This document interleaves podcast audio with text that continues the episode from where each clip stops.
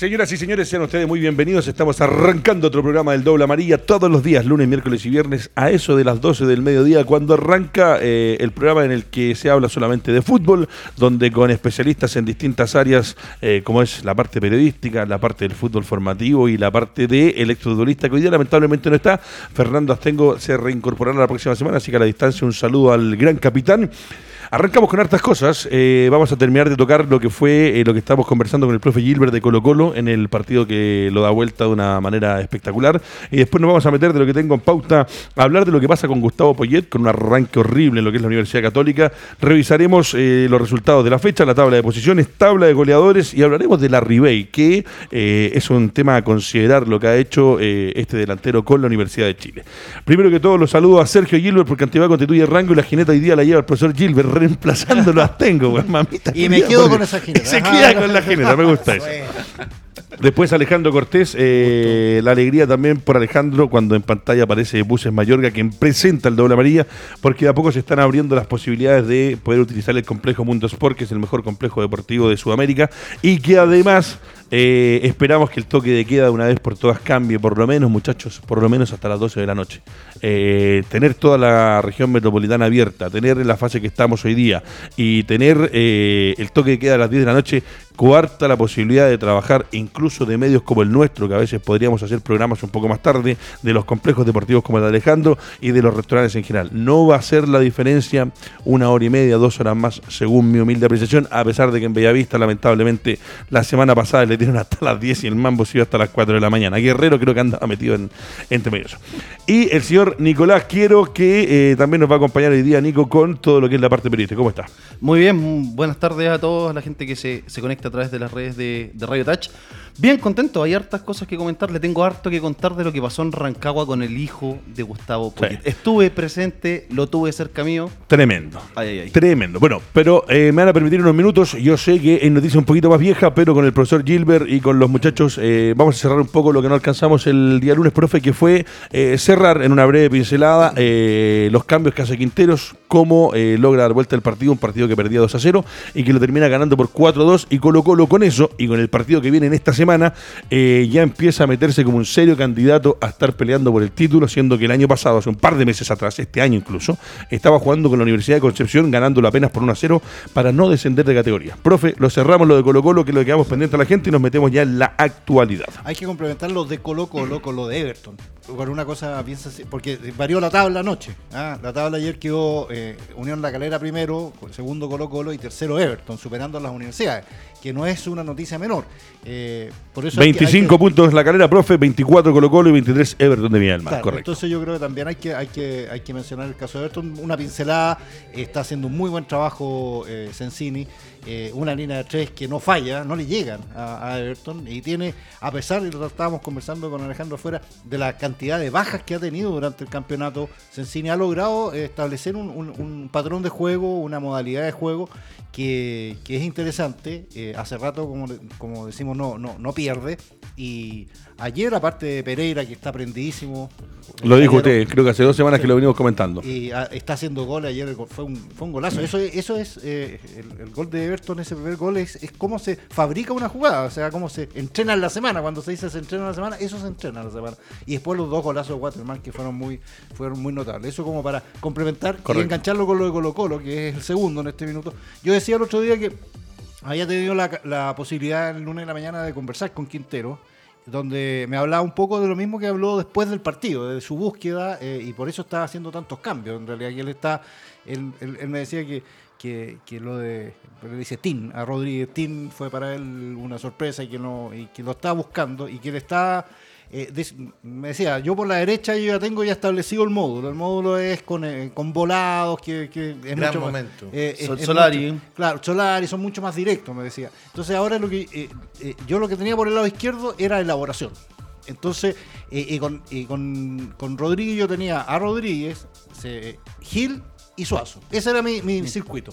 Entonces me da Rodríguez y tengo que empezar a buscar. Entonces por eso empecé, dijo, dijo puse a Costa, he puesto a Jara, Eh, entonces ahí es donde estoy, eh, estoy buscando, esa es mi búsqueda. Entonces, como para decir eh, que esa es más o menos la, la, la situación. Y eso lo engancho con, lo- con en las últimas horas lo- los nombres que han surgido. Yo creo que hay varios que son mentiras, pero, pero los nombres que han surgido como posibles eh, refuerzos No, yo, yo, yo ahí con todo el respeto, yo no soy periodista, siempre lo he dicho, yo soy comunicador y soy relator de fútbol, pero uno lee en las mañanas en medios digitales, mamita querida, por Dios viejo, los nombres que tiran. Eh, yo entiendo que el periodismo necesita tirar cosas bombásticas, eh, causar o generar, hacer ruido, como se dice, pero de repente pongámosle un poco de freno a mano, viejo. eh, no nos riamos de la gente y con la gente para tirar nombres por tirarlos, para después a los 30 minutos sacar un desmentido de que no, que realmente se comprobó que no era, porque hoy día en la mañana me di el trabajo de leer algunas cosas en medios que conozco, a los cuales incluso conozco a las personas que trabajan en esos medios, y de repente no ve las noticias, perdóneme un segundo, profe, usted que trabaja también en medio de comunicación, y es ridículo, es ridículo. ¿Qué opina Nico? De hecho, salieron, sa- salió un nombre hoy día que. Partamos por la base que partieron con el tema de Marcelo Moreno Martín. Sí. De que estaba listo el contrato, que estaba listo el, el sueldo, estaba listo los años, pero nadie había hablado con Cruzeiro. ¿Qué, hace el fin de semana Martín? Moja y por dos. ¿O Cru- ¿Cruzeiro lo va a soltar? Claro. Difícil. Hoy día sale el nombre de Mauro Zárate. Ya lo tiró. Bor- lo tiró Borja ane- ane- ayer Sí, en el programa del, del TNT. No, no, y, y, y- y jugada de jugadores de Católica, jugadores de Colo Colo, pero... Marcelino, sonó Sí, Clemente, no, no, sonó Clemente. Catuto. Clemente. Claro, y, y Catuto ya cumplió un minutaje. Sí, no, no, no. Eh, bueno, yo me voy a centrar, bueno, lo- en lo de Zárate, que fue eh, de- dicho por Borgia ayer en el programa, en el programa de televisión, que eh, eh, como lo soltó Boca, o sea, como ya no está en Boca, lo, ofreci- lo están ofreciendo, en realidad, y lo habían ofrecido a Libertad. A Libertad, que es el equipo paraguayo donde está Marcelo Díaz ahora. Que tiene harta plata. Eh, pues, que, tiene, que era el equipo de don Nicolás Leos. Eh. Eh, entonces, Mamita que- querida, De por hecho, Dios, el, estadio se llama Nicolás Leo. Sí, para claro, decir por supuesto, por supuesto. Entonces, eh, y Zárate además cumplía con una con una norma para que era, que era favorable para Colo Colo, que es chileno. Es que es como Gil, digamos, tiene tiene el, Tiene de ambos. tiene, tiene la, la doble nacionalidad y podría podría jugar y sin ocupar el cupo, digamos. Eh, lo otro, lo, lo que era eh, lo- tirado las mechas, creo yo, sinceramente, lo de Clemente Monte. O sea, yo no, yo no veo por dónde la Católica podría decir, ya le vamos a facilitar a Clemente Monte a Colo Colo. Por eso le digo que, que lo tiran... eso- lo- No, perdona, para mí eso es. Sube un poquito el micrófono. Es. eh, Tres años en la radio y todavía le cuesta, mamita querida. Una tirada de. De preemergencia, de- ni siquiera no, alerta humo. De presión, no, es una tirada de presión a Católica para. Voy a tocarle la oreja Católica. Sí, claro, sin duda. Quintero, Tocarle la oreja Católica. Sin duda, sin duda, porque además, bueno, salvo que yo no sé la, la situación Tocarle la contractual de, de Monti, que a lo mejor él no tenga contrato, por ejemplo, esos típicos jugadores que andan volando y uno no sabe que no tienen contrato, y entonces... O sea, pero claro, no, pero porque no si creo. no, no ha jugado, y no ha Pero- jugado y le dicen de Colo Colo está muy interesado y no ha jugado, es tocarle la oreja mala a Católica lo que y, está salió una, pasando. y salió una información de, me estoy saltando el tema, pero de, de la católica Clemente Monte en- durante estas horas, y uno lee también, eh, que decía que eh, cuál era su problema, que en realidad en los entrenamientos, ¿por qué decían, por qué no juega Clemente Monte, que es un jugador que podría haber, eh, darle a la católica? Decían que Como dijo el bambino que parecía canilla. Claro, exactamente. que, que- pero que en los entrenamientos eh, se mandaba una jugada eh, tipo Messi, pero después se mandaba 10 malas. Claro. Entonces que no ahí eh, no, no, No hay no consistencia. Tenía, no, tenía consistencia, continuidad y que ese era el problema. Bueno, y terminando lo Colo Colo, el, el otro nombre que salió ahora, en las últimas horas también, es que, eh, bueno, se, se, se insistía en lo de Moreno Martins, y que, y no lo de Zárate, digamos, y que eh, en, vez, y en vez de Montes, el, que- el- el donde están los ojos posados de Colo Colo es en Víctor Dávila, el, Sí. el chileno que, Que está, está en México, eh, y que fue Entró a este sistema de negociaciones que hacen en México y lo habían tasado, si no me equivoco, con draft. 4.5 millones de dólares. Claro, claro, pero eso eh, obviamente Colo Colo no tiene esa plata, o sea, tendría que em- em- empezar a, a- a- buscar. A hacer un gestión. pre- Un préstamo, Correcto. todo eso. Bueno, quisimos arrancar con eso que fue cerrar lo de Colo Colo, que dio vuelta al partido frente a Melipilla, lo perdía por 2 a 0, 4 a 2 lo terminó ganando, lo mete en el segundo lugar de la tabla de colocaciones con Eh, 24 eh. puntos y con eso Colo Colo empieza a pensar en luchar por el título y se saca, se sacude todo lo que fue el torneo anterior. Por favor. No, no, de- con respecto a lo de- una palabra de Melipilla. Melipilla no renunció a su forma de juego ganando 2-0. Había un conflicto entre voy a buscar el tercero o me quedo defendiendo el 2-0. A mí me gustaría que todos los que alaban cuando uno va a atacar, y eso en relación a lo de Everton, que él tiene su sistema defensivo para empezar a atacar, que me hubiera gustado que hubieran alabado lo de Melipilla y no las críticas que se le acabó la benzina, un sinnúmero de cosas, porque ellos quisieron ir a buscar el 3-0 y ese conflicto permite Sí, claro. una pero- remontada de Colo Colo. Otro equipo te pone el búho atrás y hubiese sido mucho más difícil posiblemente hubiera ganado igual Colo Colo. Perfecto. Te, te Muchachos, doy un dato para cerrar. por favor. Eh, Iván Morales es el chileno que más goles tiene en la liga. Qué lindo.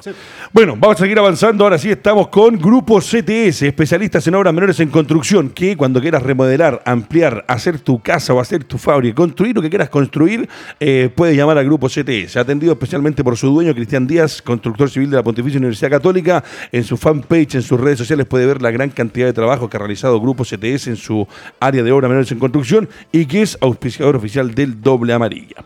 Eh, tenemos una encuesta en, en Facebook que nos ha ido bastante bien y le agradecemos a la gente que vota con nosotros. Y la pregunta es si eh, Larry Bay es el jugador más influyente hoy día del campeonato local. ¿Qué dice usted que es de la Universidad de Chile? Para, para mí es uno de los jugadores más importantes del torneo. Perfecto. Y además me alegra mucho por la U que tenga un goleador que haga goles porque habían venido jugadores de Italia chilenos que se dedicaban a otras cosas y no hacían goles. Perfecto. Muchachos, y ahora sí nos metemos con esto. Dice que la actualidad de Gustavo Poyet y lo usé en el campeonato local. De los técnicos que dirigieron 26 partidos en la Universidad Católica, Gustavo Poyet registra el peor rendimiento en 42 años. 47% de rendimiento, 10 partidos sin convertir goles. Para encontrar un rendimiento más bajo, con 26 encuentros dirigidos en la UC, hay que ir a 1979, cuando Néstor Isela, eh, don Néstor, tremendo tipo, don Néstor, cuánto nos disfrutábamos, disfrutaba por lo menos ver el, fútbol, eh, sumó 7 victorias, 9 empates y 10 derrotas. Acá, por defecto, tengo que partir con el profesor Gilbert, eh, porque es uno de los que más sabe de historia. Es tremendo lo de Poyet. Aparte, ya vamos a hablar con el Nico lo que pasó en Rancagua, pero vamos a hablar de Poyet como técnico. Que llega a la Católica, eh, porque dirigió en el fútbol inglés. eh, yo creo que, a, diferencia, ojo, Beñat San José no era un tremendo técnico. Quinteros, cuando llega, tampoco era wow la eminencia de ser un director técnico, y me falta uno. Holland. Y Holland, que Holland eh, llegó igual que, que Rubén Américo Gallego con un cuerpo de bomberos atrás. Pero eh, hay que entender, la Católica no ha traído los mejores técnicos, pero este tipo, eh, con su forma al borde de la cancha, con las cosas que hace el hijo que pertenece al cuerpo técnico, declaraciones más, declaraciones menos y el rumbo que ha ido perdiendo Católica, a excepción de que hoy día está cuarto, que es lo que cuesta entender cuando uno dice, pero ¿cómo estos números y está cuarto? La pelota es suya, profesor. Para que nos explique un poco cómo eh, lo tenemos hoy día a, a Poyet, cuarto en el torneo y con estos números que son de los peores hace 42 años. Sí, uno- un- un- una precisión. Bueno, eh, esa, eh, el año 79 la Católica, acuérdense, venía en, en- el año 75 recién había ascendido después de no, no era la Católica potente y fuerte, ¿ah? Eh, o sea, un, un- yo quiero por lo menos dejar la, la- la- la memoria de Néstor Isela un poco salvaguardada, digamos, por eso, porque no era el equipo de la Católica que fue posteriormente a partir de los años 80, ojo. El mejor programa deportivo que yo he visto en mi vida, ¿Sí? Fútbol con Don Tito Fuyú y con Don Néstor Con Isela. esa En- esa- en- ¿Sabes chaqueta por qué? blanca, claro. ¿Sabes por qué? Por el concepto de cómo te mostraban los goles, cómo era de entretenido. Y con todo el respeto que me merece eh, Don Sergio Limington, Don Pedro Calculo, con el que he tenido la posibilidad de trabajar, Don Mario Gask, eh, uno terminaba el fútbol y al ratito con la colita se iba a, a ver lo que quedaba un deportivo y el lunes veía show de goles en un Claro, show de televisión. exacto. Profesor Gilbert. He seguido todo, todo, todo el recorrido. Puedes, puedes pasar a retirar tu cédula que está ahí en el piso. Se me cayó el carnet, weón, pero impresionante. ¿Y a qué hora? ¿Cómo llegáis al colegio el otro día? Ah, no, pero A, a- era- a revisar Don Balón y Revista Claro, Estadio. claro. Y, que- y mi vieja que me compraba sagradamente toda en ese tiempo que era semanal o quincenal y después fue mensual y después se fue diluyendo la revista Barrabases y mi viejo me traía el gráfico de Argentina, la revista Barrabases era extraordinaria. Perfecto. Sí, eh, Acá tenemos a Guatón, ¿eh? Mira. Bueno, Allá atrás tenemos a Roca, Bueno pelota, Ciruela, muy a bueno. Bototo, a Pelusa, a Mono, a Sam, maravilloso, Barrabases. Pero Torito, No, Chico, que Pirulete. pasando que Pirulete tuvo más goles que el refuerzo que llegó de la U de Italia. sí, claro. No, no me lo toque. ¿eh? Profesor Gilbert. Desastre. Sí, eh, bueno, yo, yo difiero un poquito en, tu evaluación de lo que era Quinteros y, y- y Holland antes de venir. Era, eran entrenadores ya más un poquito más... Más curtido, no, no. sí, pero más me refiero a que, no, a que no son, profe, eh, no estamos hablando de que traímos a Fanjal o que trajimos a Ah, Guardiola, que trajimos a Mourinho. Son técnicos que son para que tenemos las lucas para traerlos al medio nacional, que se le puede exigir. Quinteros, director técnico de la selección boliviana en algún momento, Holland con su paso por Independiente. Pero no, no, no estamos comparando así cuatro técnicos fuera de clase. Y a lo que iba yo era que los tres sacaron campeonatos y jugando de una manera sin ser tipos eh, que fueran puro vértigo. Y lo de hoy día con Poyeti, con lo que está pasando en su entorno, a mí me parece complicado. Me parece que el Tati debe estar agarrándose la cabeza a dos manos en San Carlos de Apoquindo. Lo que pasa es que ese es el precio que tú puedes pagar que, en el riesgo que tú, cuando tú tienes los famosos perfiles. Ah, si, hay, si hay algo que uno le puede, le puede eh, eh, reconocer a la Católica es que efectivamente, a diferencia de todos los equipos cuando hablan de que sí, quiero traer. de- ¿Cuál es el perfil del entrenador? No, es que el perfil que no se que y traen cualquier. Y tienen 10 candidatos que son todos distintos. Todos diferentes. En el caso de la Católica, ellos son mucho más, más claros en, en- en lo que quieren. Entonces, eh, quieren, quieren más o menos que sea un, un entrenador que, que pueda darle un cierto plus a, a una base, digamos, que ya está medianamente establecida, acordada incluso dentro del club, y que se le pueda dar eh, ciertas pinceladas. En el caso de... eh, y va dando ciertos pasos adelante, según el, me imagino yo, el, el- criterio de trabajo de- de la gerencia técnica.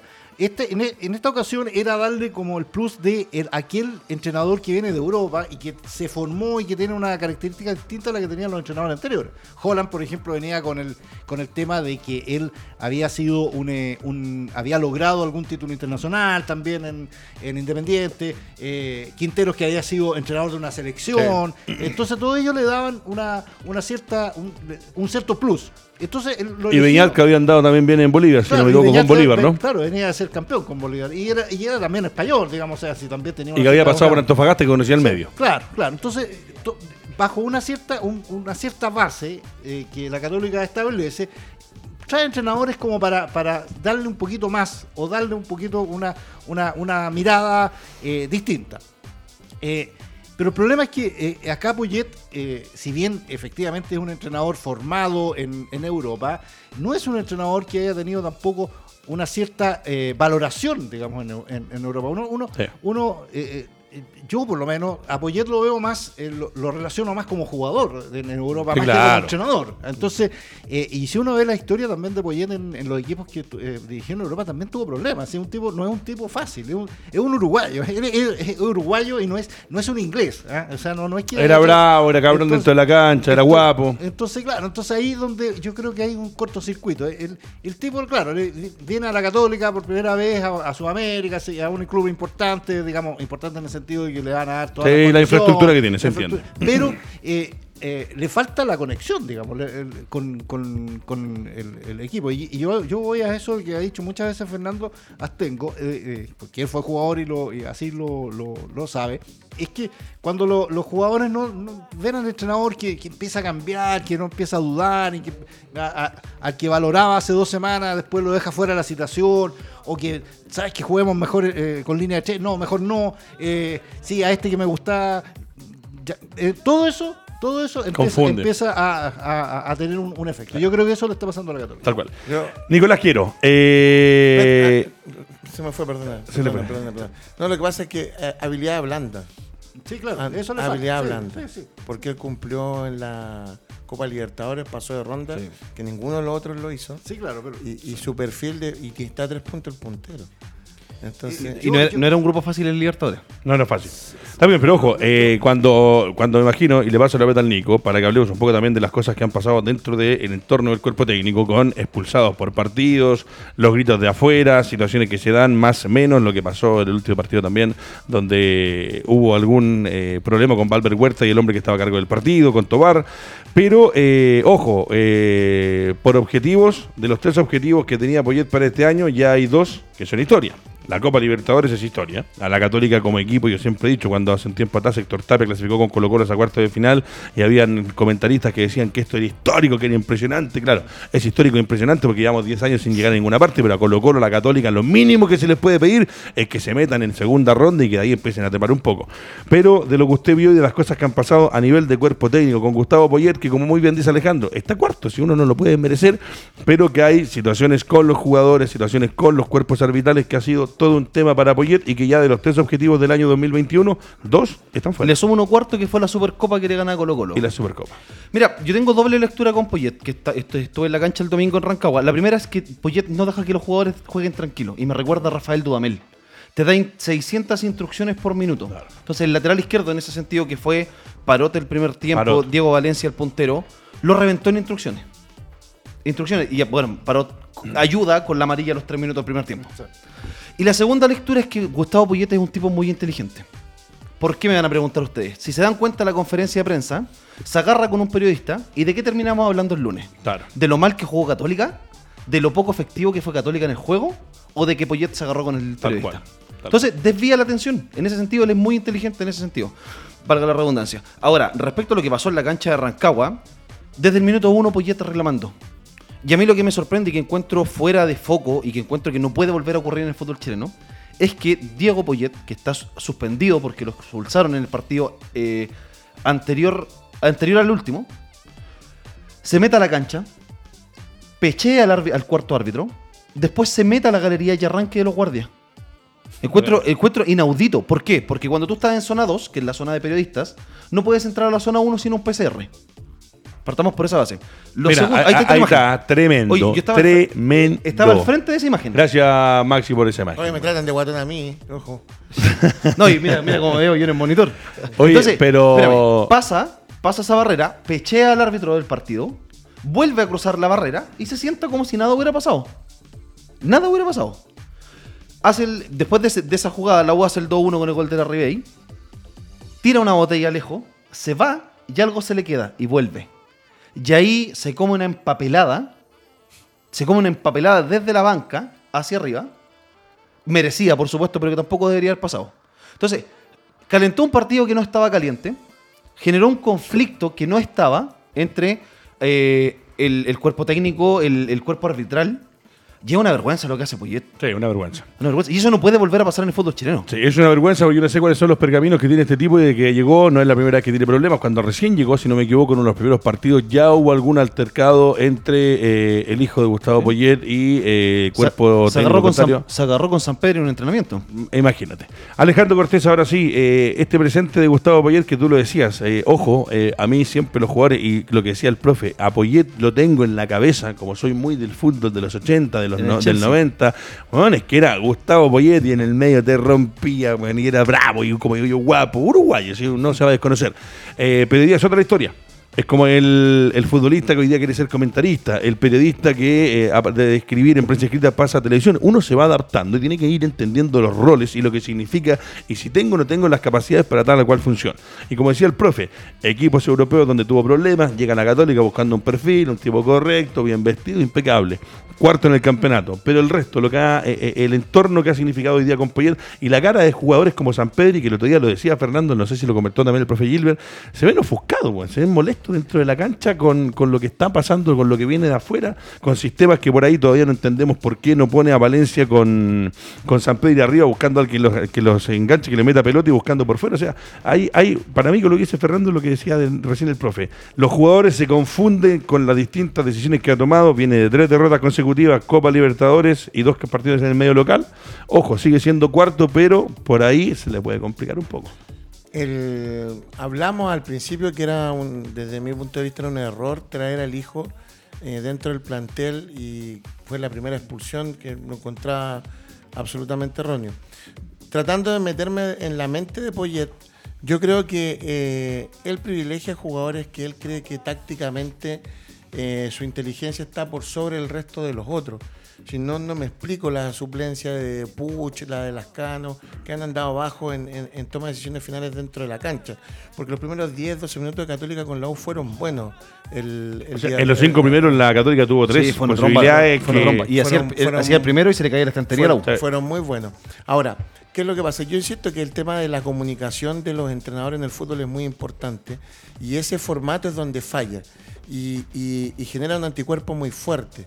Entonces, bajo esa perspectiva, eh, eh, esa es la complicación grande que yo veo en Católica, la forma de comunicarte con respecto al tema, porque uno se olvida que Olan el año pasado se dedicaba a llorar todos los partidos, que todo que había un juego en contra de él y que no y a que lo que vino que era pasar de ronda en Libertadores no lo hizo. Entonces, yo siento que el problema de Poyet es insolucionable desde el punto de vista comunicacional y eso a la larga por la esencia, por cómo es Poyet. Claro, y eso tensiona. Y eso va a generar los conflictos.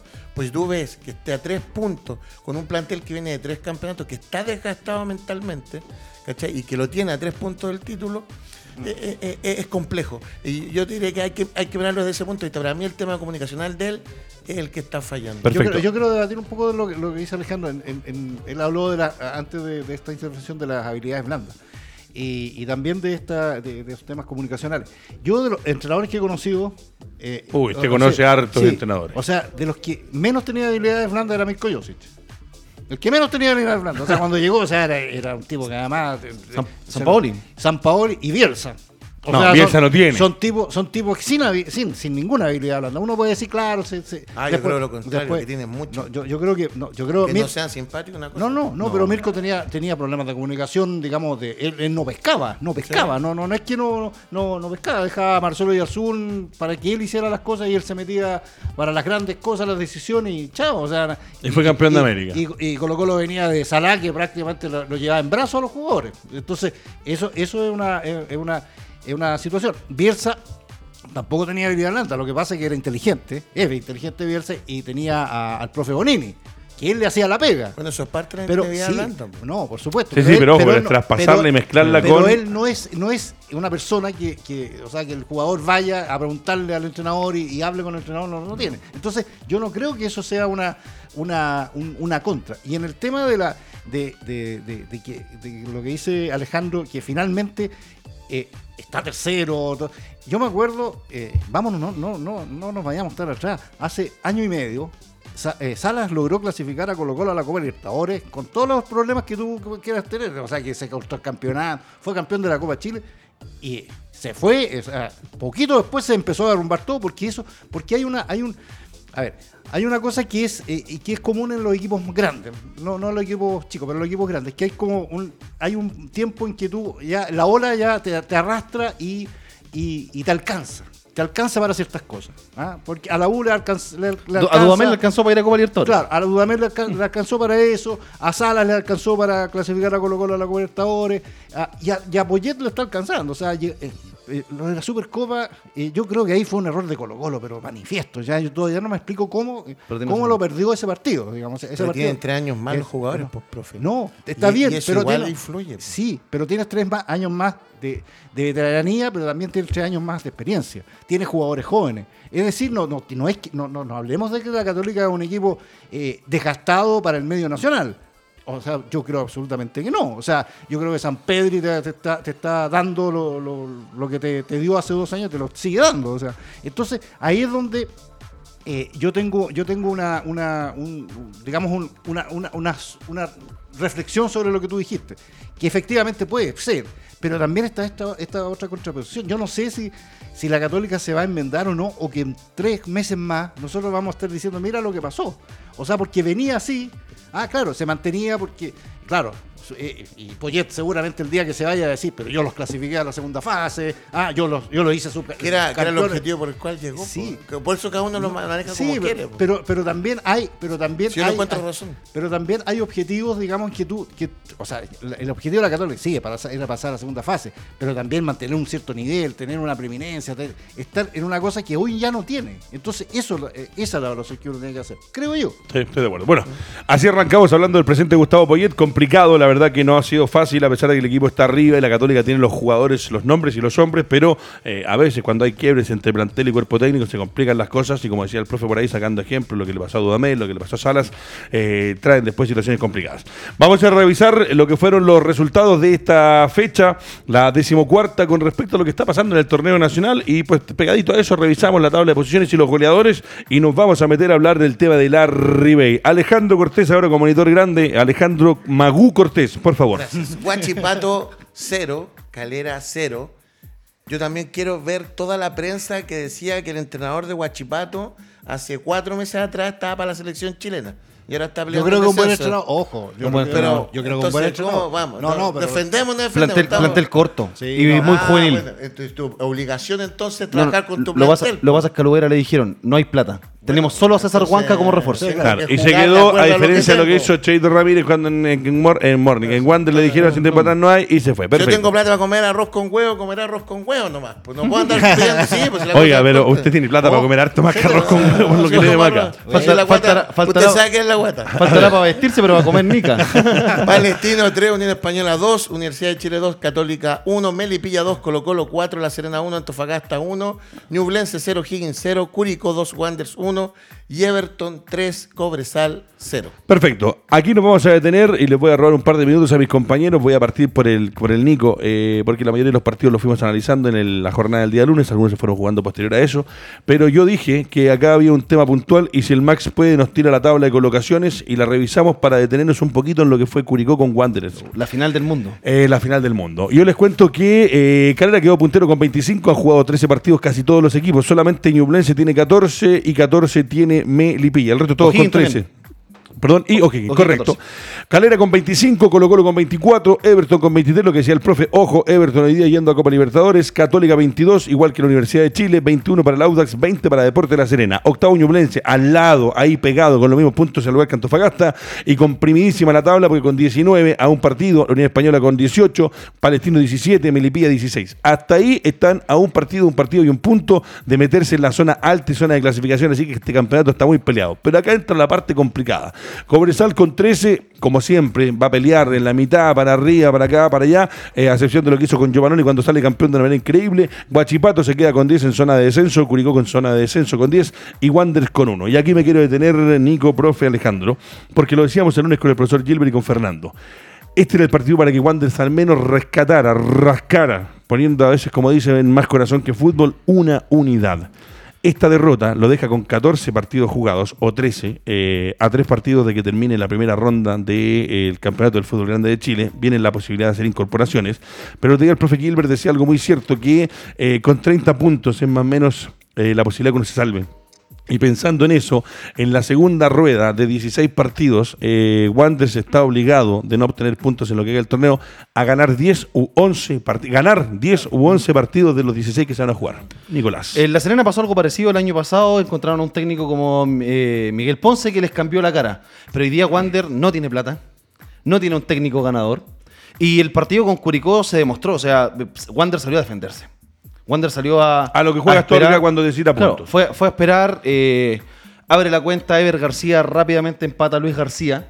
Que Wander no convirtió un gol hace desde el mes de abril. 24 de abril, si no me falla la memoria. Y ahí el partido fue de meta y ponga, ocupando los, los, Sí, conceptos no enteros. Sí. ¿No? no? Exacto. Fue partido de eh, no apto para cardíacos, hace el 2-1 Venega en el primer tiempo, se nos anulan y se van 1-1 al descanso. En el segundo tiempo, una pelota que queda boteando en el área y ahí te das cuenta de las falencias defensivas que tiene Santiago Wander. Le queda a Venegas, Venegas hace el 2-1. Y de ahí es más, eh, Wander tomó la pelota, tuvo las ocasiones de gol, tuvo un palo de Matías Marín, si la memoria también no me falla. Y el partido se quebró. Se quebró en el momento en que Dani González va a jugar de 9, en que expulsan a Yerko Leiva, en que Wander saca, o sea, perdón, Curicó saca a Venegas y coloca a Coniglio, pierde ya todo, todo poder de ataque y se refugia en su parte defensiva. Entonces, creo que Wander no supo resolver el partido, no supo eh, leer el partido desde el minuto uno y tampoco se dio cuenta de la importancia de lo que estaba jugando en cancha. Tal cual. Y contra un rival directo. Directo. Era, Era- era, era la situación. Alejandro Cortés, lo que decíamos, eh, imágenes del partido, eh, analizando este Wander con Curicó, dos para Curicó, uno para Wander. Ojo, eh, Curicó también que vuelve al triunfo después de que sale Martín Palermo, donde Curicó, y lo hemos analizado varias veces, desde el año pasado, cambio de técnico con Larcamón, Curicó a punto de clasificar a Copa Internacional, se queda afuera. Este año fue un desastre Curicó, hay que decirlo. También tiene un plantel corto, no tiene grandes nombres y hombres. Y ojo, me gustaría tener el representante de Coniglio, pero no sé cómo lo mete a jugar en el fútbol profesional siendo que no le hace un gol al arcoíris Coniglio. Mamita A la- querida por a- a Dios. la marcó. Mamita querida. Ah, claro. Eh, el camino de Walter va atrás del cortejo. Eh, es lamentable. Yo no recuerdo, yo no me acuerdo haber visto esto en, en 14 fechas, un punto. No me acuerdo. Y, y yo lo lamento por, por el hincha de Wander, porque hay una preocupación también de temas económicos internos con respecto a la sociedad anónima y es lamentable. Yo, yo realmente lo lamento mucho, un equipo tan grande que esté sufriendo estos problemas, eh, tan arraigado en su gente. eh, lo encuentro muy lamentable desde inicio de año, todo lo que pasó con, con la llegada de Fuente, los cero puntos. Es la French el que de- sale de Wander en su momento, ¿no? ¿Cómo se llama? ¿Quién es el que sale de Wander en un Me momento? eh, fue a la frente, pero después fue lo- al señor Ibáñez. que- Sí, y ahí es donde se va Ibáñez, es donde se provoca un- se empieza a provocar un La poco la joya del debacle. Pacífico. La joya del Pacífico. Claro, lo que pasa es que después Ibáñez dijo que le iba a volver el club a los hinchas Claro. y no puso más plata. Y se la cobró. Y, se cobró lo que se había está puesto. cobrando el tema. Si va Bueno, por ahí el- Wander tenía la peor racha sin anotar goles en primera división. Ocho partidos, 814 minutos. Y le seguía a San Luis en 1987, 7 partidos, 728 minutos, lo que decía muy bien Nicolás Quiero. Profe, eh, le tengo que preguntar lo mismo para cerrar lo de Wanderers. Es triste porque a mí, eh, una, me encanta ir al estadio Liga Figueroa Brander, que de partida es, eh, lleva el nombre de uno de los tres mejores jugadores chilenos del fútbol de la historia. La gente de Valparaíso, uno sabe, uno conoce lo que es la hinchada, cómo se vive en el puerto, y el del puerto es bravo, el del puerto es guapo, el que trabaja en una zona como la de Valparaíso sabe lo que es el esfuerzo, el trabajo. Wander que ha tenido campeonatos, eh, no recuerdo cuál fue el último, pero han 2001. pasado 2001. Y la Copa Chile El que do- le gana. 2001 está el Liebro, ¿no? ¿No? Sí, Sí, estaba el Eh, Liebro no, Rivero. y, y espérame que el, el- el 2015 le gana la final de la Copa Chile a la U en Concepción. Eh, no, perdón, eh, 2016. Mira, Y baja. Y baja. el recuerdo. Estuve en Valparaíso ese día en ese lugar. Creo que no era el momento ni el lugar indicado. Qué lindo, qué lindo recuerdo. Pero el 2001, como dice el Nico, el último campeonato, un, un Wander con varios nombres y hombres, donde han Jorge pasado Garcés. varios. Con Jorge el. Cuchillo, Don Reinaldo. Sánchez. Don Reinaldo Sánchez. Cuchillo, eh, Fernández de delantero. Fernández. Ojo, Jorge eh, en, en el fútbol la gente Arturo se olvida, pero Arturo si no fuera por eh, el señor Reinaldo Sánchez, el negocio del fútbol chileno y el fútbol chileno hoy día no existiría. Con el Gran- sexta- Y usted me dice, punto. y usted, usted me dice, ¿qué está hablando? Bueno, yo tuve la suerte de trabajar 12 años en el canal que transmite el fútbol. Y eh, cuando la familia, claro, eh, pone la plata que pone, eh, bajo las condiciones que ellos pusieron de administrar ellos, y no el fútbol, porque si no tampoco el canal lo hubiese seguido adelante, es el señor Reinaldo Sánchez el que dice, hagamos del fútbol un negocio, y de ahí sale el CDF y los eh, miles de millones de dólares que compró TNT son gentilezas de ese señor. Muy Estamos bien. hablando. Gracias, a los, gracias a los, a los sectangulares. Sí, claro. Estamos, estamos hablando de Wander y hay que hablar de la historia y hay que hablar de todos con nombre y apellido. Reinaldo Sánchez. Pero, profe, para cerrar lo de Wanderers, eh, es triste porque la verdad que la situación para mí es dramática. Y como decía Fernando, me imagino los jugadores que llegan después de perder con Curicó y hay que entrenar el lunes o el martes o el miércoles, se juega en la semana y uno llega con una carga emocional. Cuando el entrenamiento no salen muchas veces las cosas, que imagino que se deben putear entre ellos mismos. Y después viene otro rival y otro compromiso. Rápidamente, Guerrero, me averigua cuál es el próximo rival de Wander, por favor. Pero el camino es hoy día negro oscuro. O sea, van en- entraron al túnel y no hay luz al final del camino. Sí, yo creo que el tema de Wander es mu- muy, muy profundo, muy profundo. Lo que pasa es que, eh, eh, obviamente, la preocupación hoy son los resultados, claramente, pero es muy profundo. Yo creo que al final vamos a llegar, eh, si empezamos a investigar, si empezamos a meternos en el, en el tema Wander, vamos a llegar a, a- a un pozo bastante turbio y negro. Así es. Entonces, eh, Qué triste, ¿eh? entonces tenemos que, eh, eh, yo, yo separaría las cosas. Es lo mismo que pasaba, por ejemplo, en Colo Colo el año pasado cuando estaba a punto de irse estaban todos preocupados de que blanco y negro, que las peleas entre hermosas. No, eso era, eh, lo dejaban todos de lado, todos sabían, pero en realidad lo importante era sacar los puntos. Después, claro, entonces ahora se empieza a ver si en realidad estaban ahí eh, eh, esos problemas y efectivamente estaban. Entonces, yo creo que en Wander está pasando lo mismo. Que en Wander hay, hay tan cantidad de problemas que, que acá, como yo en mi rol de periodista, eh, y Nico también, eh, lo que nos debe importar, aparte de los resultados, es ¿Qué está pasando atrás? es- ¿Qué está pasando? Eso es lo que tenemos que Dilucidar porque- cuál es la verdad ¿Qué, qué pasó, de la situación. qué pasó con Víctor Rivero? Estamos, esa- sí, sí.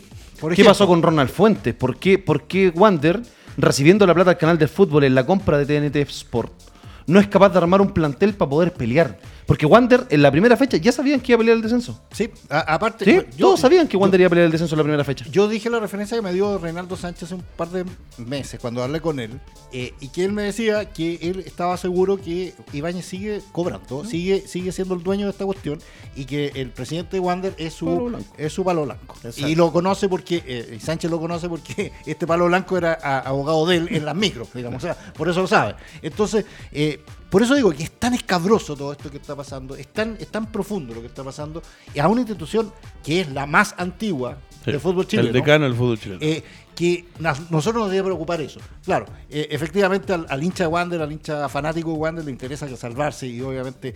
Lo que pasa yo- es que así como se ve, este equipo cae a la B y le va a pasar lo que le ha pasado a otras grandes instituciones que van a estar años y si es Va a ser otro Cobreloa. Y si- Otro Cobreloa. Y si no hay, y por eso te digo, si no hay esta, esta, esta, este remesón, digamos, en que empecemos, se empiezan a encontrar las bases, eh, la- la- la- lo- los inicios de, este, de esta crisis, eh, eh, a Wander le va a pasar eso. Entonces, yo creo que eso es más importante es que, que obviamente empezar a, a sumar puntos. Ojalá que sume los puntos. Ojalá que se logre eh, eh, enrelar y, y que, y que tenga los puntos necesarios y que se salve a lo mejor en el último minuto con un penal medio, Penal, medio- penal de bar. Claro, penal de bar y todo lo que. Pero yo creo, sinceramente, que lo que nos tiene que preocupar más es saber qué es lo que pasa con Guadalupe. Profesor, usted dijo algo que, que es súper importante y lo dijo también Edgardo con respecto a, a don Reinaldo Sánchez. los hinchas también deben entender en el fútbol que sin plata no se hacen cosas. Y acá cuando Reinaldo Sánchez puso plata y se armó un tema, y de hecho fue el, que- el, el que terminó de armar Mantagua Mm, para claro, el centro de entrenamiento en hermoso. Acá Sí. lo único que se hacía era eh, denostar, Denostar, a la gente que sí. pone plata, tal como lo hacía con Auda y que siempre se habla de la sociedad anónima, que son esto, esto, otro. Y la gente con lo que va al estadio no se financia. No, No. se financia. Por eso no. digo que si hoy día no existiese el canal del fútbol, el fútbol, o la gente que entiende un poco de fútbol, en Sudamérica en general, hay varios países que tienen a sus equipos o a sus federaciones de fútbol quebradas. Quebradas, absolutamente quebradas. Estamos hablando de nuestros vecinos aquí a la vuelta que están quebrados. Obviamente hay equipos grandes en el mundo también por la inversión de lo que le pagan a sus jugadores. Usted sabrá el caso del mismo Barcelona, que uno no lo puede entender, pero seguramente entre patrimonios, entre contratos a largo plazo se financian. Acá el fútbol chileno, si no fuese por el canal del fútbol, estaría más complicado económicamente de lo que está.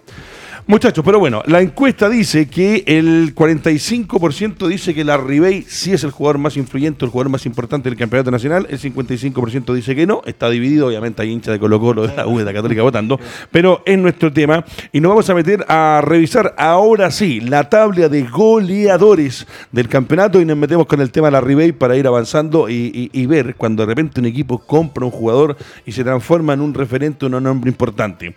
Que a Colo Colo no le fue bien con Blandi, lo sabemos todos, pero capaz que Blandi ahora en Argentina aparezca como goleador La del próximo rompe. año. La rompe. Eh, Católica eh, con San Pedri tiene un hombre arriba bravísimo. y ahí este, están Te puedo colocar, por favor. ¿Te puedo colocar otro, otro término noventero? Póngale. Fecha de goleadores. Fecha de ¿No? goleadores. Marcaron todos los de arriba. Todos los de arriba. Goleadores, la Ribey con 11, Sosa, que a mí me encanta, el chico de mi vida con 9, Morales de Colo Colo con 8, Palacios con 8, San Pedri con 7, Rivero con 6, ojo Rivero, mamita querida por Dios, en Colo Colo lo dejaron partir. Hurtado con 5, Leighton con 5, Jiménez con 4 y Valencia con 4. ¿Ves, alguno, pero- ¿ves alguno de Everton? Ahí te das cuenta todo lo que marcan los jugadores de Everton. Increíble. Cualquiera te puede marcar. Y divididos. Pero ¿por qué Rivero lo dejaron partir? Si Rivero se fue solo cuando se fue eh, se fue de Colo Colo así como en- No, tuvo no, una mejor oferta. No, lo quisieron de vuelta. Sí, cuando no, lo quisi- sí, no lo quisieron traer de vuelta. Sí, pero es que hay que saber también que Buen Rivero, profesor. como, como, o sea, hay Sí, que ver porque que- los- Que pidió, los que dijo que- que después quería. lloran ahí, "Ay, No, me echaron, no, me claro, echaron". no, no, acuérdense Me fui a también- Colón y todo el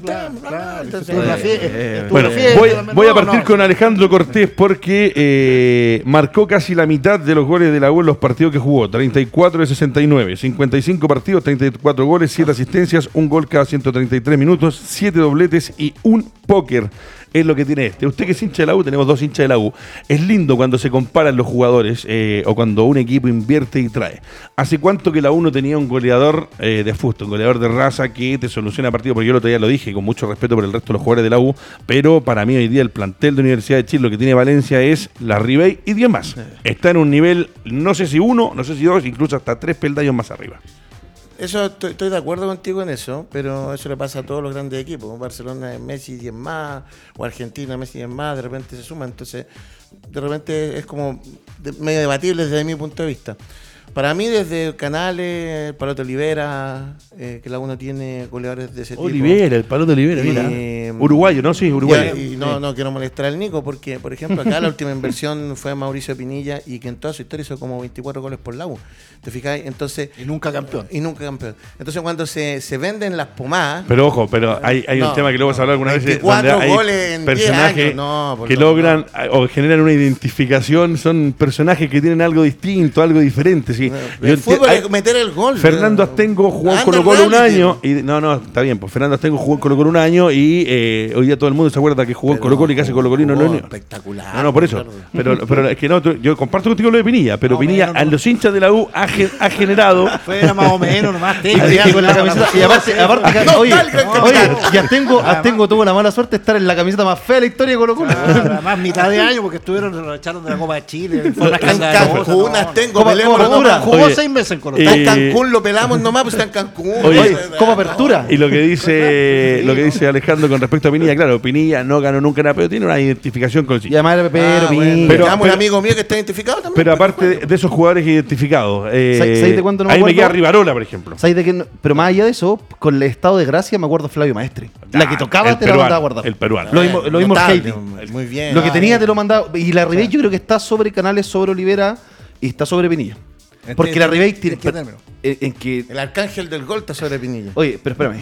Claro, El claro. tema, y, y con todo el respeto que merecen los jugadores de la U, creo que este equipo no está a la altura de otro equipo. Y no quiero decir que es un equipo muerto, pero sí es un equipo que no fluye, no que no juega bien al fútbol. No tiene. ¿Te imaginas ahí, te imaginas ahí este mismo el, el Larry Bay con un 10 creador, con un Eduardo Vargas, con un Lorenzetti, con un Pancho Sí, Castro no, al lado? sí, es otro. Y tiene 33 goles con este equipo de ahora. Tal cual. Imagínate con un equipo al decía, yo ahí me acuerdo de Canales que a mí me encantaba, eh, Maestri, el peruano extraordinario, profe, eh, ¿quién más dijimos recién? Palote. Eh, El Palote, el Palote Rivarola. Rivera, Rivarola, que Rivarola El también Heide, generó algo de Heide. cosas. Y el Heide González, ojo que el Heide González, que nació en Deportes Valdivia, en mi equipo, que en el año 88 estuvo en primera división de Deportes Valdivia con Pedro González, eh, después situaciones más, situaciones menos, Flores, el arquerito de Valdivia, que hizo algunas cosas que no correspondían y Valdivia le costó estar en los potreros como 30 años. Eh, pero cuando hablamos de la Ribey, profe, la imagen ahí, esa imagen es como la que uno conoce de la Ribey, el celebrando póker. goles. El día del póker, el día del póker contra Curicó. ¿Qué, qué, qué le deja que la U tenga un delantero que hoy día, según la gente, está casi igualado? 50 y, no, 55, 45 se mantiene eh, como uno de los más influentes del torneo nacional y un jugador, como dice el Nico, que le ha hecho a la U estar hoy día arriba, porque si no fuera por la Ribey, mamita querida por Dios. Estamos al ladito de Wander. Sí, Es que- están al ladito Wanda. Es que yo creo que la- el, el concepto es el, el que calza perfecto, influyente. O sea, porque tú puedes haber puesto, ¿es el mejor centro delantero del campeonato? O sea, el goleador, pero ¿es el mejor centro delantero? Mm.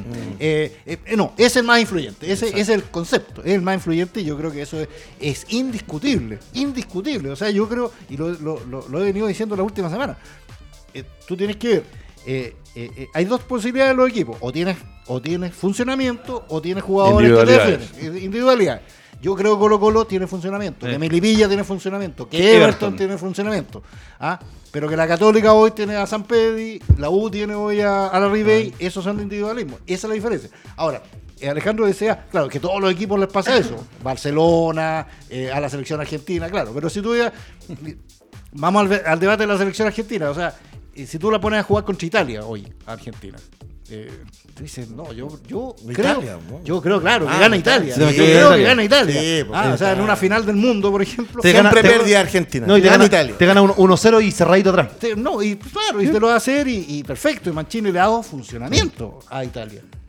A Inglaterra también le han dado funcionamiento. Ah, a pesar de que tiene a Kane, que tiene a- El tema es cuando no esté la Ribey, po. Entonces, claro, entonces ahí es donde yo. Por eso, Sí, porque así como se ve, no pasa este año, van a venir de No, afuera, van a decir, van a poner no, el... se queda. ¿Se queda? ¿Sí o sí?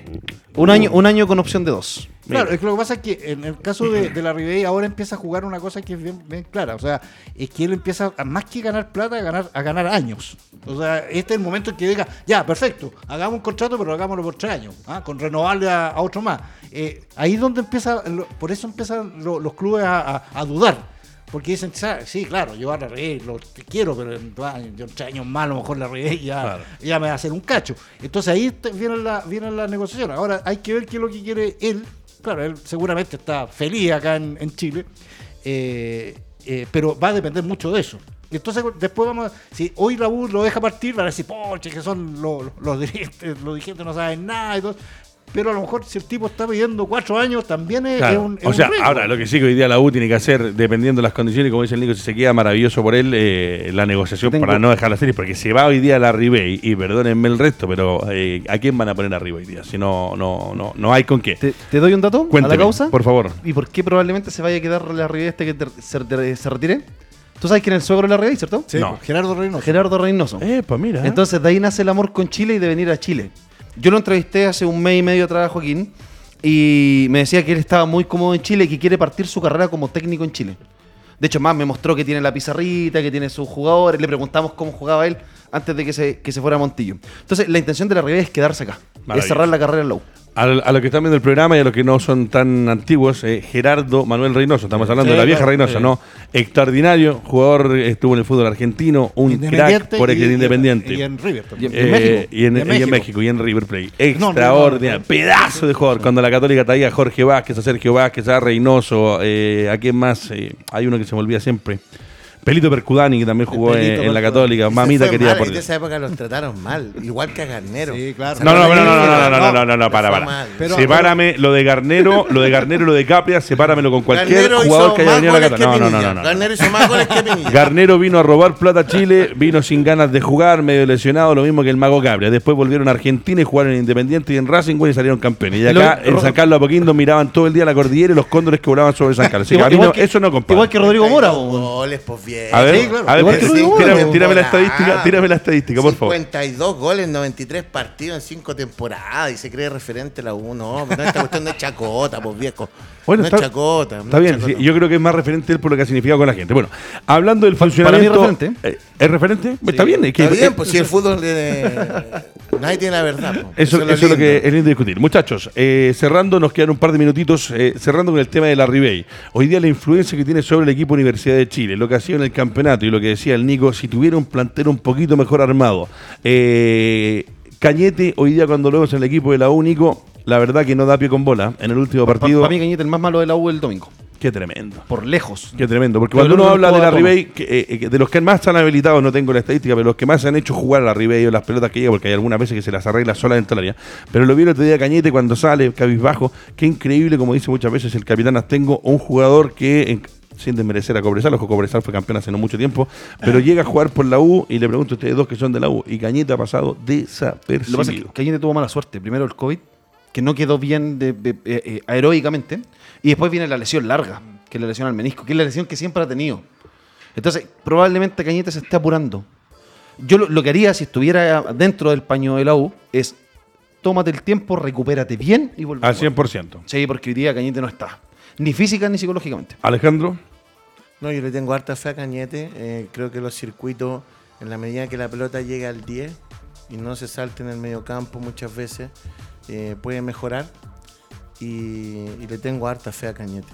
Profesor. Gilbert, con respecto a un jugador como Cañete que... Eh, no anda bailando en la noche. que en Cobresal, ahí está en, pa- en- en pantalla, que en Cobresal te filtraba esas pelotas, te hacía jugar al resto de sus compañeros eh, en, en un equipo aguerrido, ojo, eh, a los que conocen El Salvador, yo siempre he dicho, yo me saco el sombrero con los jugadores que, que viven primero allá y que son capaces de realizar la práctica del fútbol, porque los traslados y los trayectos que tienen que hacer son gigantes. Eh, pero hoy día, sí, el último fin de semana, cuando hablamos de la Ribey y goleador, y el, y el Nico decía, si tuviese otro, otro armado atrás, ¿cómo andaría la Ribey si tuviese más posibilidades, se le filtraran más pelotas? Y este debería ser uno de los que le debería filtrar pelota y para mí está pasando por la U. Sí, es que hay varios temas en, este cañete. El tema, el tema de las lesiones es, importante. Hay jugadores también que se adaptan a ciertos, a ciertos modelos de, de juego también. Eh, porque, y es lo mismo, piensa usted en lo que está pasando con Gaete también, que se fue a Colo Colo y volvió ahora a Cobresal. O sea, es, es, eh, porque el, el módulo de juego de Cobresal es bastante diferente al módulo de juego que quiere instaurar Quintero. Entonces, entonces, obviamente, obviamente se sienten más cómodos. Y Cañete, y, y fíjate, y fíjense ustedes que yo, yo eh, era cosa de darse cuenta el otro día por qué, por qué Cañete efectivamente fue el más malo, como dice el Nico. La Porque- imagen cuando sale con la cabeza mirando Sí, hacia el piso, tremendo. Porque la U cuando se vio mejor Fue fue, cuando fue claro, ¿no? Y cuando y cuando Espinosa o Sandoval metían un pelotazo largo. ¿ah? No pasaban por Cañete. Ahí, ahí eh, Franco López ah, iba a pelearla, ahí le llegaba, la- pero cuando le llegaba Cañete, Cañete tenía encima a Ignacio Saavedra y pum, se acababa. Tr- Trató de moverse un poquito, pum, lo agarraba otro. Entonces, eh, yo creo que ahí es donde, donde eh, Bueno, se eso hace- también le dio libertad a Espinosa justamente. Falta, ¿Será bueno, falta de confianza? esas marcas. Sí, Yo creo sí. que por ahí también va. Sí, también, también, también. Sí, sí. todo eh, marca ah, que dejaron libre Puede ser, o sea, si Yo- tú lo ves como- desde el punto de vista de los entrenadores, los Del entrenadores te pueden decir eso, te pueden decir, mira, pero mira, el- claro, lo que pasa es que uno tiende a decir, bueno, pero es que a Cañete no lo trajiste para distraer marca, lo trajiste para No, que, para generar si- fútbol. Si, si te- le llega una pelota, que filtre una pelota, que haga... Con, Melipilla filtró un par de pelotas. No Claro. fue un buen partido, pero filtró dos pelotas de Algo. gol. Ahora, ahora Cañete en la Católica tampoco le fue bien. No. Entonces, En Boca tampoco le fue bien. En Boca tampoco le fue Entonces bien. la, la camiseta grande pesa. Entonces, claro, entonces Y, ahí y la que más pesa es la de Boca. Entonces- ¿Cierto, yo, Alejandro? yo lo que- no, yo lo que quiero, hay partidos que, bueno, hay dos partidos que se ganan con, con de hecho, con goles de Cañete. De hecho, un partido que lo gana con gol de Cañete. Eh, Unión. Sí. El de Y- afuera. Y, Ah, ojo, sí. y ojo también con el respecto al funcionamiento, porque a lo mejor uno espera de la U algo que es distinto.